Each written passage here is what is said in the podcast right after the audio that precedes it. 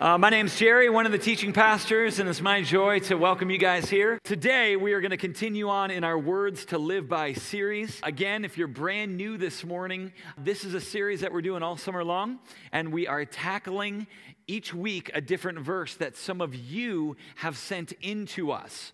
Over the last month, we've said, hey, what is a passage of scripture that has really impacted your heart or changed your life? Uh, you can text it to us, you can email it in to us. What is a life verse that you have? And each week this summer, we're going to take one of those and we're going to talk about that, and that's going to be our summer series. So today, we're in the book of Zephaniah. Now, Zephaniah is somebody who is called one of the minor prophets. All right, if you've been around the church scene for a while, you'll know that there's the major prophets, and that's, you know, Daniel and Ezekiel and Jeremiah, some of those, the major prophets. And then you've got the minor prophets, all right, and there's uh, 13 or 14 of them. And I was thinking about this and I was wondering if someday when we get to heaven, you know, you're going to have these minor prophets and they're going to have a little beef with the people that determined for thousands of years that they were going to be called the minor prophets. You know what I'm saying? Now, come on, give me a little bit. That was kind of funny. Because there's nothing minor about these guys. I mean, they're giving the same message. It's of equal importance, but you got these several that are like, we are the major prophets. And then they're like the little minions, lackeys over here. I guess we're just the minor prophets, according to somebody. But the only reason they're called the minor prophets is because the books are smaller. But they're all saying essentially the same message. And that is this that God's judgment is coming.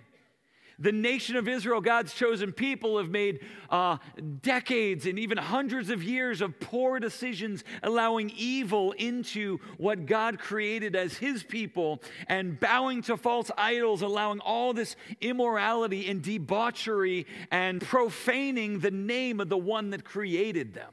And so many of these prophets are saying, People get ready because God is coming.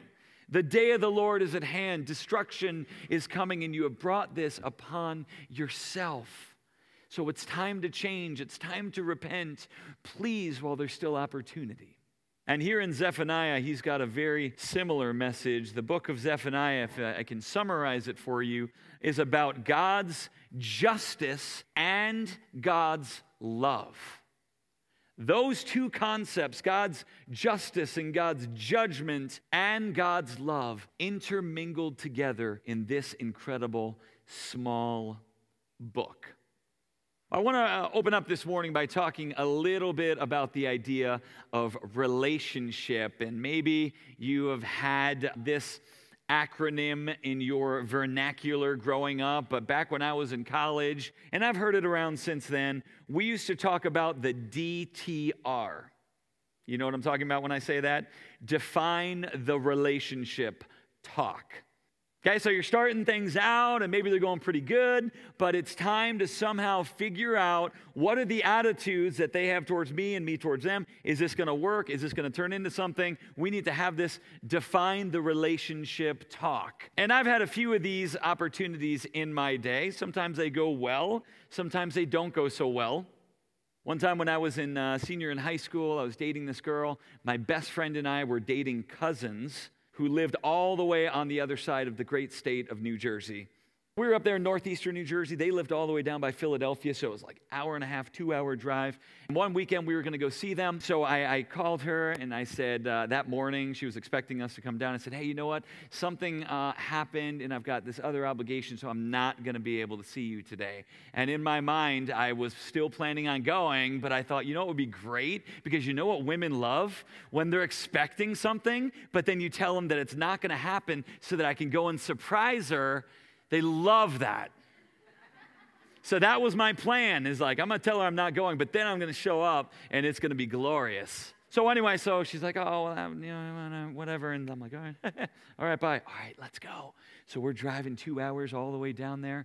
And then I thought, you know what? Maybe like the cold surprise wouldn't be the best plan. So maybe I should at least give her a little bit of a heads up So I called her. We are about maybe five or 10 minutes away from her house. I'm like, yeah, you know, I'm, I'm actually about 10 minutes away from your house. So I'm actually going to be there really soon, uh, despite what I told you two hours ago. She's like, well, I made other plans and I'm not really ready to see you. And I'm like, oh, well, I'm here. So I'll be there in 10 minutes. I'm like, this didn't really go the way I thought it was going to go. So I decided to stop and get her flowers, like maybe that would somehow soften the blow of this failed plan.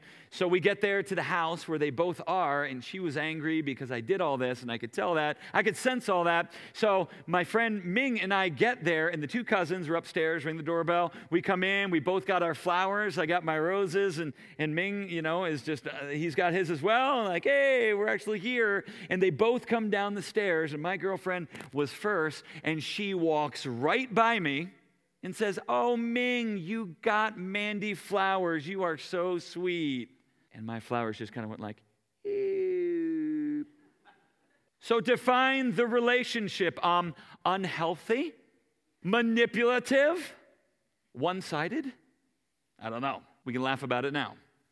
But there was another opportunity where we had to define the relationship moment, and it actually went a little bit better, but still not the greatest. I'd been dating my now wife, Becca, my girlfriend at the time, for a while, and it was time to define that relationship, to take that next step. So it was this quiet evening under the moonlit sky, and I had the great song Love of a Lifetime, the monster ballad from, you know, the eight, late 80s, early 90s finally found the love of a lifetime. You know, the mood was right. And so I lean over and I'm like, Becca, I think I'm in love with you. And I was meaning think as in, like, you know, like, I think I'm falling in love, I can't help it. But she kind of took it a little bit differently and she goes, um, You think you love me? And I'm like, no, no, no, no, no, no, no, no, yes, love, yes, yes. Uh, uh, to find that relationship um, needs better communication. But anyway, we know what we're talking about on a human level where you need to define what this relationship looks like and understand what are the attitudes, you know, what is the posturing of what this relationship is going to be. Well, this morning, what we're going to dive into from this Zephaniah chapter 3 is we're going to define our relationship with God. And if there's any relationship in the world that we need to get a good definition of, what are the attitudes, what is the posturing, this is the one. Because when you think about who God is, and if you're Christian and a Christ follower here this morning, and you believe in this book, and you believe that the God of the universe created this planet, created millions of other stars and other galaxies, and his vast expanse of creation is unbelievable, his power is matchless, and this is the God that we've got a relationship with. It should be the primary thing in our life to understand what are his attitudes towards me and how do I respond to that? Far above any other relationship that you have or engaged in right now. It's kind of an unfortunate thing, but you think about it, defining the relationship, and you think about perhaps what are some of the attitudes that have walked in here this morning as far as your relationship with God goes. Maybe for some, you've walked in and you've kind of got the perspective that says, you know what? I feel like God is mad at me right now. Maybe something happened in the past. Maybe you've been involved in something you shouldn't have. Maybe for some of you, you've sinned and you're shunned, or at least you feel that way. Maybe you're shameful and you feel segregated. Maybe some of you have fallen and you feel like God is furious.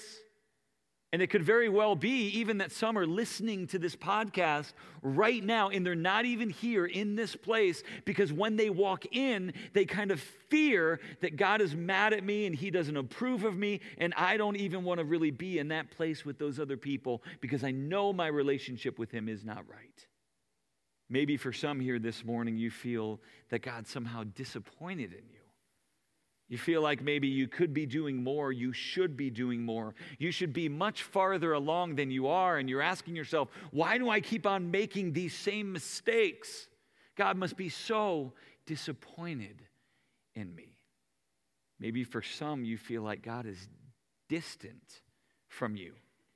I was reminded this week of a song that I hadn't heard in a long time, but maybe some of you will remember it. It's by a guy named Keith Green. Remember him, Keith Green? And he has a song that was called My Eyes Are Dry. And it goes, My eyes are dry, my faith is old, my heart is hard, and my prayers are cold. And it carries along that idea that, like, man, well, you know, it used to be that I would sing those worship songs or I would hear from God or I would see God move, and I'd be so moved when I see Him move that emotions would come. And when I sing that song, I could feel that connectivity, but something has changed. That's no longer the case. I'm no longer stirred up. I'm no longer overly excited. I'm no longer heartbroken. I'm just this boring, plain, apathetic, straight line. And I feel like God is so far away. David felt that. As a matter of fact, he said in Psalm 66, verse 18, If I cherished sin in my heart, you will not hear my prayers. There's been something that he's been holding, and because of that, it feels like God is so far away. Well, this morning we really want to lean into what does God say about us? What is his attitude towards us? And I want to present to you Zephaniah chapter 3, verse 17. That's going to be our word to live by for today. One author called this the John 3:16 of the Old Testament. That's how important and how vital it is. We know about John 3:16 in the New Testament. One author said this Zephaniah 3:17 is kind of that important or certainly it should be for God's people. So here's what it says The Lord your God is in your midst, a mighty one who will save. He will rejoice over you with gladness, and he will quiet you by his love. He will exult over you with loud singing. And essentially, what I want you to think about this morning, church, is two dynamic pieces and responses of God's character that we see here in this one little obscure verse. The first one that we want to talk about is this that God is a fierce warrior and he will fight for us. That's one thing we see in the first half of this verse. God is a fierce warrior. He will fight for us. Just by way of a little bit of a backdrop, again, Zephaniah, one of the minor prophets, warning people that God's wrath is coming if they don't change. A couple quick things I just want to bring you up to speed on in Zephaniah chapter 1, verse 1. You don't need to turn there, I'll just summarize it for you. Basically, it says, you know, when this book was written was in the time of Josiah. Now, if you've been a part of Northwest for a little while, you'll remember four or five weeks ago, we had uh, a series called Comeback Stories, and that was one of the comeback stories that we talked about was King Josiah. He was one of the greatest kings of the nation of Israel. And you'll remember he came to be king when he was eight years old, started all these reforms because before him there had been 55 years of the worst evil that Israel had ever seen child sacrifices and immorality and idolatry and everything else that was detestable. And these are God's people being lured into doing all of this. And Josiah, even though he was so young, saw that there was something different and something greater. And he made all kinds of reforms over his time as king. But it's important to recognize that Zephaniah and Josiah, this is the same exact time period. They're work, working together side by side for reforms. But amongst the people of Israel, even though they did make some great changes, it was still somewhat too late. Destruction was still coming. All right, listen to this first. Listen, listen to how powerful this is. Zephaniah chapter 1, verse 12. This is God speaking. And he says this At that time, when this great day of the Lord is coming, when this judgment is coming, it says this At that time, I will search out Jerusalem with lamps Think about that imagery. It's God almost going door to door with lamps, house to house. What's he looking for? He says, I will punish the men who are complacent. Chapter 1, verse 12. Talk about a word to live by. I mean, for some of us men, God's saying, Yep, you're the ones that I'm going to be looking for, the ones who should be taking spiritual leadership and really stepping up and being a leader in your society and in your community. God says, I'm going to be looking for the men who are complacent. And that's such an interesting word. It carries along the idea of a giant jar of wine that has fermented a giant jar of wine that's fermented and it hasn't been used it hasn't been put to its intended use so it ends up starting to kind of you know coagulate and all this grit starts to form at the bottom and it's old and it's useless and I'll tell you what, for guys, for men, here it is. Maybe this should be the message for this morning. Chapter 1, verse 12. That's what's happened to some of our leaders and some of our men. We had the chance to be potent, powerful, used in a, in a quality way, but instead, there's been a complacency, there's been a sitting there, there's been a settling, and now there's been a uselessness. Isn't that powerful? That's what God's going to be looking for. He's warning the people through Zephaniah. That's chapter one. Crazy. Awesome. Chapter two, he talks about not just warning Jerusalem, but also all the nations, all the surrounding areas. Not even just the people of God, the other nations. And that's going to be really important for chapter three, because that's where we're parking in chapter three, because there's one final glimpse of hope and restoration. God saying, I've got my attitude towards you, and this justice is going to be coming, but I want you to experience this love. So I'm calling you out, and I desire to restore you. One last image and glitter of hope. And here in chapter 3, verse 17, we get the first half of his character that he explains to those who have responded, to those who have stepped out, to those who have crossed that line of faith. And he is a fierce warrior. Now, that word, I want you to focus here on verse 17, the Lord, L O R D, all capital. That's the Hebrew word Yahweh, which means the fighting, covenant keeping, sovereign God. It's used 261 times in the, uh, in the Old Testament. It says, That name is in your midst, a mighty one who will save. This is military warrior fighting language. Okay, to illustrate this, I've got a couple of guys that I want to come out here for just a moment if they are waiting in the wings. And uh, those of you that are listening on the podcast, it's too bad you couldn't be here because this really is something. All right, so I want you guys, you three guys, just to line up right here. One, two, three. So, what I want to explain to you guys is this when we're talking about this concept, this first concept of God is a warrior and God is mighty and God is powerful, it's imperative that we recognize and, and, understand the language. I mentioned to you this is military language, but it even goes one step deeper than that. Okay, in scripture, we sang about it in, in the song A Mighty Fortress. There's that one line in there that says, Lord Sabaoth, his name. Did anybody catch that? Were you here in time for that song? Small little plug there. But if you're there and you're reading that, you're like, well, what does that mean? I don't even know what that means. Well, we chose it on purpose because that word means the Lord of hosts, or the Lord Almighty is the way it's often translated.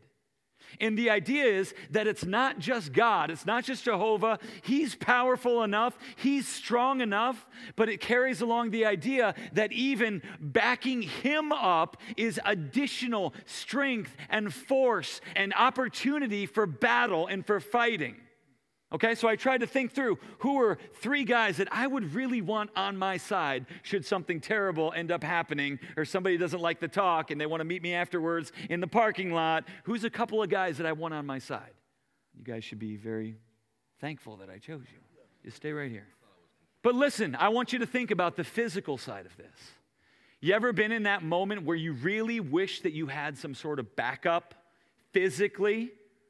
Remember when I was in college, a buddy of mine went uh, to New York City. I mentioned lived in New Jersey, took the train to New York City, and we were going to see some NCAA basketball at Madison Square Garden. And uh, we went out to eat afterwards. And, you know, I'm 19, 20 years old at this point, and we were walking, you know, 15, 20 city block, just kind of checking it out, living large, enjoying New York City, city that never sleeps. Grab something to eat. It's probably 11:30, 12 o'clock at night at this point, and we got to walk 20 city blocks back down to the subway station to catch our last train train to get us back home. My buddy Eric and I are walking in the city, and it's 11:30 midnight, and it's New York City. And New York City's made huge improvements over the last 30 years, become much, much safer. But regardless, there's still a lot of crazy people in New York City.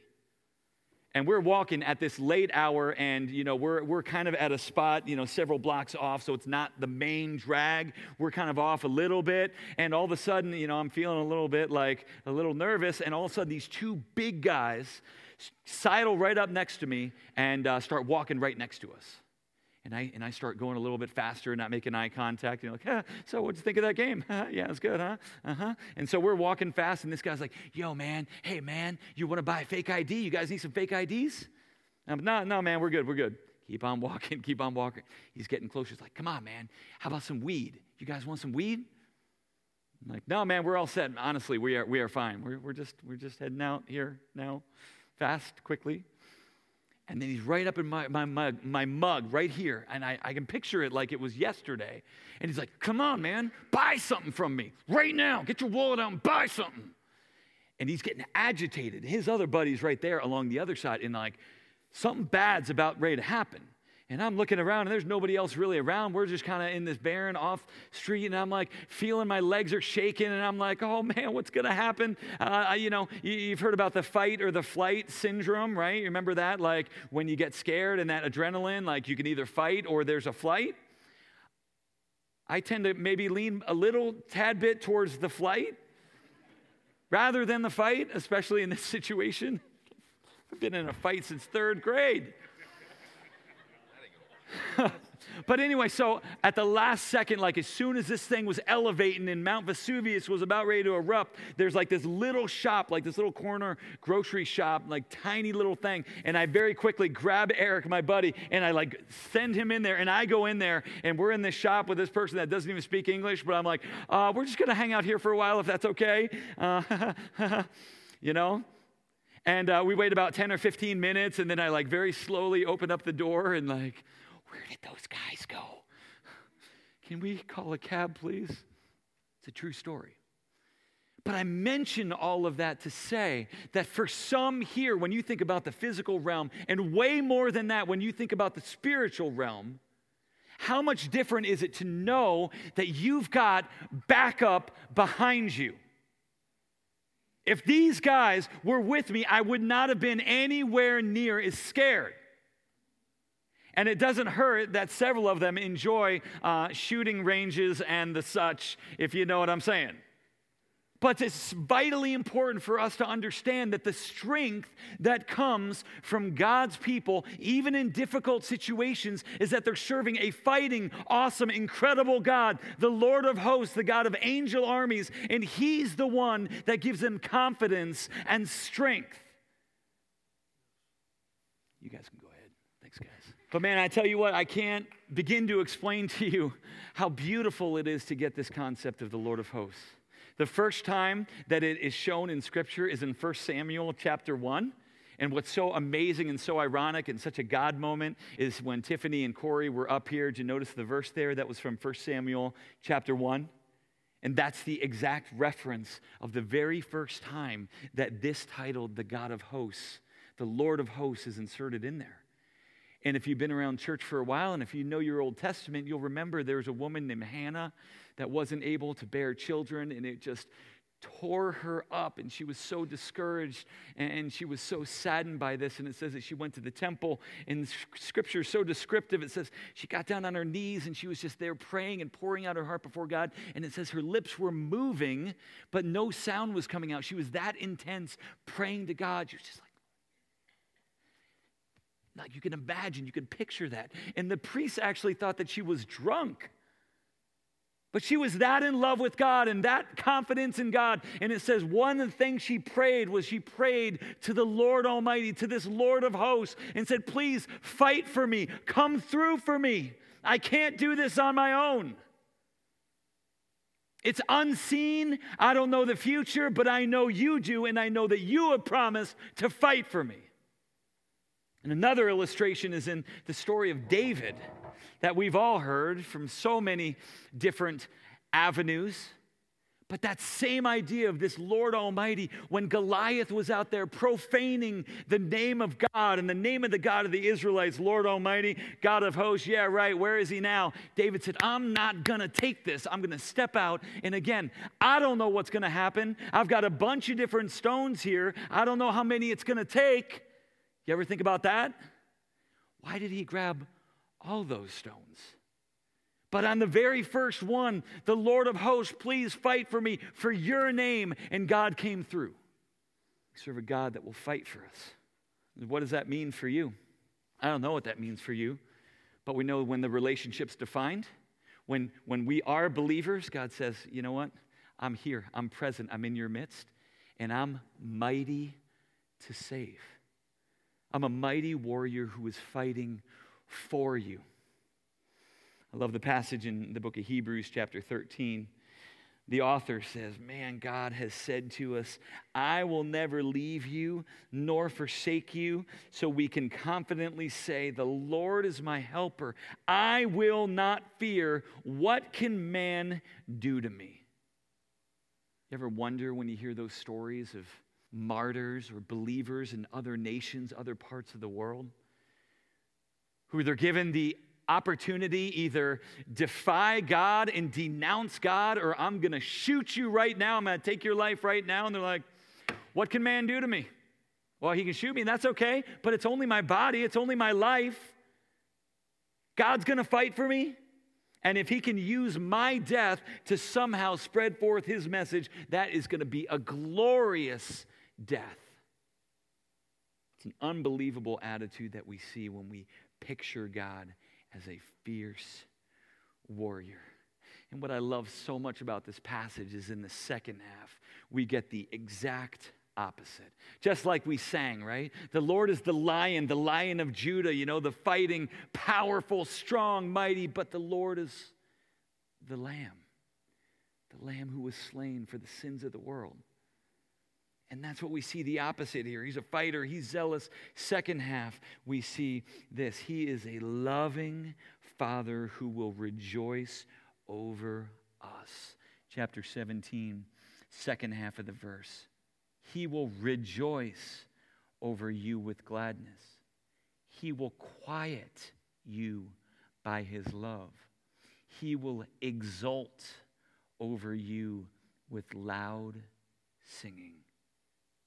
I'm here to tell you this morning that this is proud papa language. It's one thing to be a fighter and a warrior, but there's a tenderness that we see here as well as we go through this. And I mean, honestly, this concept may rub people a little bit of the wrong way. Because when we talk about God in this way as somebody who's rejoicing, somebody who's shouting, somebody who's singing, and the object of that affection is us, his people, that kind of can be a little bit confusing, right? Well, just hang with me. Let's talk about this for a second. He says, He will rejoice over you with gladness. If you're a believer here this morning, we need to understand the heart of God that when we, um, when we come to Him, when we make that decision, He's been speaking to us, He's been drawing us. When we make that step from death to life, there is a rejoicing that goes on in the heart of our God. You see that in the New Testament as well, right? With Jesus, when he talked about the prodigal son who had gone off and made a mockery of his father and all the riches, and he should be so full of shame, and the father should be shamed that to call, even call him his son. But yet it says, when he sees him where afar off, he jumps over the rail and runs out to him and hugs him and kisses him and throws a huge party. What kind of God throws a party for somebody who has shamed him in that way. It's a God who rejoices over us. What about the second part? He will quiet you with his love. The beautiful picture that we see right there is the idea of an infant, a little baby, just like we even saw up here, or maybe even younger. And some of you uh, young parents know exactly what this is like when, when your baby's crying and they, they can't even quite communicate what's going on or what's wrong, or they can't even say, I'm hungry or I'm hurt or I'm cold or I need to be changed or, uh, you know, whatever it is. But there's something about a parent's love that will just kind of embrace them and hold them and rock them and quiet them just with their love. Maybe it's soft words, maybe it's just speaking to them, maybe it's singing to them. That is the picture that God is using in this verse. And what's crazy is this very week, there was a day when all these students were at the at the uh, church office and all their stuff was there and it was kind of chaotic there. So i didn't really want to study there like i typically do. But as i was preparing and diving into this i was uh, i was offsite and and becca said hey can you uh, can you be home just for like a half an hour? I got to run out to a doctor's appointment. And uh, my wife was watching two children uh, for a friend uh, that day a two year old and like a three month old but it's okay jer. They'll be asleep. You can still study. Nobody else is at home Okay. So I come home and hey, this is all good. You know, i have had some kids. What could possibly go wrong? So sure enough, like 15 minutes into it, I got the monitor right there, and the baby starts crying and crying. And it's getting louder. Maybe they'll just go back to sleep. No, she's not going back to sleep. So I go up there and I pick up baby Quinn and bring her downstairs, and she's just three months old. I'm like, shh, it's all right, darling. You're to be okay. You know, Uncle Jerry's here. So I take the milk and put it in the microwave and then get it all nice and make sure it's not too hot, not too cold, right? And so I go back upstairs in the dark and I'm just sitting on the rocking chair with little sweet Quinn and I'm just feeding her. I'm just talking to her. You're okay. Just go back to sleep. It's all right. It's going to be okay. And so, what was so crazy about that moment is, guys, I was literally right in the middle of preparing this message in this second point and developing it and making it all happen when this situation came to be. When I'm talking about God quieting us with his love, and all of a sudden a baby's crying, and now I'm quieting her with tender words and with my love. Right in the middle of this a real life example. And then what's even more crazy is I, you know, rock her a little bit, and whatever, and then I finally set her down and I go back downstairs to my computer and I and I open it up and I get back going. And you know what time it is? 3 17. You cannot even make this up. And the reason I'm telling you you can't make it up is because I was so blown away by this. I had been texting back and forth with Becca, like, honey, when are you going to be home? They're waking up. And here you go. I got a screenshot of my text right here. Uh, blah, blah, blah, blah, blah, blah, blah. I'm feeding her now. She hungry like the wolf, which is a throwback to an 80s song. Some of you guys are with me, you know, hungry like the wolf. Thank you for that. And so, of course, my wife laughs. And then, does she need to be burped? Blah, blah, blah. Look what time it's read 318. So, all that stuff was going on later down. And by the time my wife read it, proof. But how cool that all this happened. It's just one of those amazing God moments that's saying, yeah, you know what? It's true. I do am orchestrating things right now, and I want you to know something right now. And I wonder, even for us here this morning, with this one tiny little obscure passage, as we just as we just bring it home, is what does God want us to know? What is the attitude? How is the relationship defined between this God of the universe and us? Well, this last piece is so amazing here. Just this last little line in chapter uh, verse 17, he says, uh, "He will exult over you with loud singing." I mean, guys, that's celebration talk. That's clapping. That's jumping up and down. That's shouting at the top of your lungs. And this is what saying God does over us. Now, again, I know this seems a little uncomfortable because some of you are like, "Whoa, now hold on. Uh, are, are, you? Isn't this kind of like man-centric? Aren't you just kind of saying, well, God just thinks we're so awesome and God's celebrating us? I mean, come on, we're just lowly and we're just woe is me, and God's so holy and high up there. Absolutely, that is all true. God doesn't worship us, but at the same time, He does pour out His affection upon us. And in the same way, with your son or with your daughter, if you have kids, that first moment you see them, or when they do something incredible, or when you see them make a right decision, or when you see them overcome something, and you're like, Yes, I love you so much. You are so important to me. I just love being with you, and I just can't believe that God gave you to me. God has an attitude of rejoicing and celebrating over us as well. And guess what? He reserves the right to do that. Ephesians chapter 2, verse 10, right? We are his workmanship. We're his creation. All the glory goes to him, but there's a point where God, as a proud, loving father, looks down and says, Yeah, I'm happy that they're doing the right thing. I'm happy that they've made that decision. So I don't know where any of this stuff lands on you guys here this morning. The application points, it's just like, man, you know, it doesn't, it doesn't belittle God to celebrate and feel that love over us because he, he created us. And maybe, maybe for some of you, that's what you need this morning. Maybe what's going on in your life is there's an uncertainty and there's an uneasiness and there's pain going on, real live pain, or maybe there's some sort of hidden pain deep in your heart. And really, what you need to hear from God, that attitude from God, is you know what? I'm going to rejoice over you with singing. I'm going to comfort you with my love. I'm going to reassure you with my presence. And that piece of a loving father is what you need this morning. And maybe for some of you, it's that first piece it's that the Lord is a warrior. The Lord of hosts is a mighty God. He is there to save us and He will fight for us. And there's battles going on in your life, in your family, in your work, in your community. And you need the strength of God here this morning.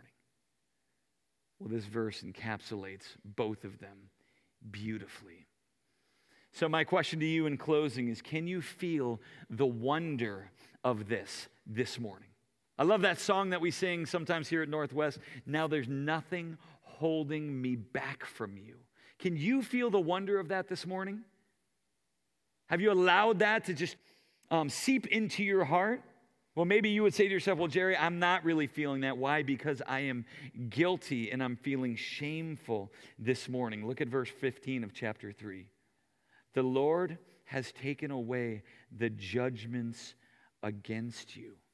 He's saying that to the nation of Israel. You're forgiven now. If you're following, you're forgiven. And he's saying that to us here this morning. If you're following after Jesus, he has taken care of your sin at the foot of the cross. And behold, the cross is empty and everything's forgiven. And when God looks down upon you, he's saying, you know what? The, all the judgments, I've taken them all away. You're clean.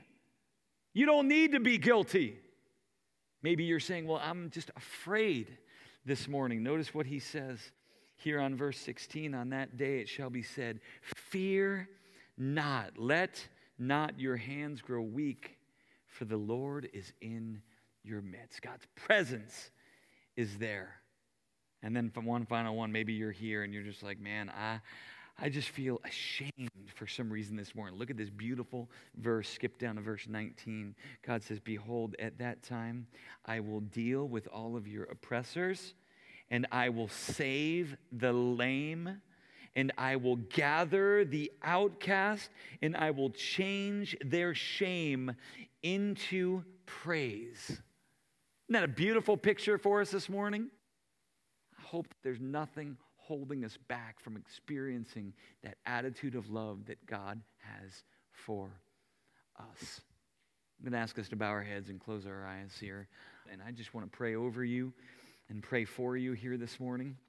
It's incredible to recognize that, that we serve a powerful God. And it doesn't matter if we take a thousand steps away from Him, He is still just one step away. And God, we just thank you for this promise that you've given us here this morning. Lord, for these two incredible aspects of who you are and your personhood. And Lord, you invite us in and you draw us close. And because of the blood of Jesus, we are given access to this incredible God of the universe who could do away with any of our lives in an instant And yet, God, your attitude towards us is that, yes, you are a warrior and you are the Lord of hosts and you're willing to fight for us. And Lord, we thank you for that.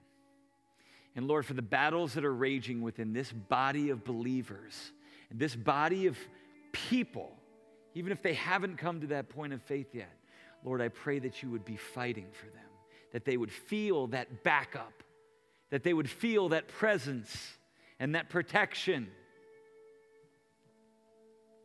and Lord, I just thank you for your heart of a father. Lord, I thank you that you celebrate with us, that you created us, and that you pour out affection to us.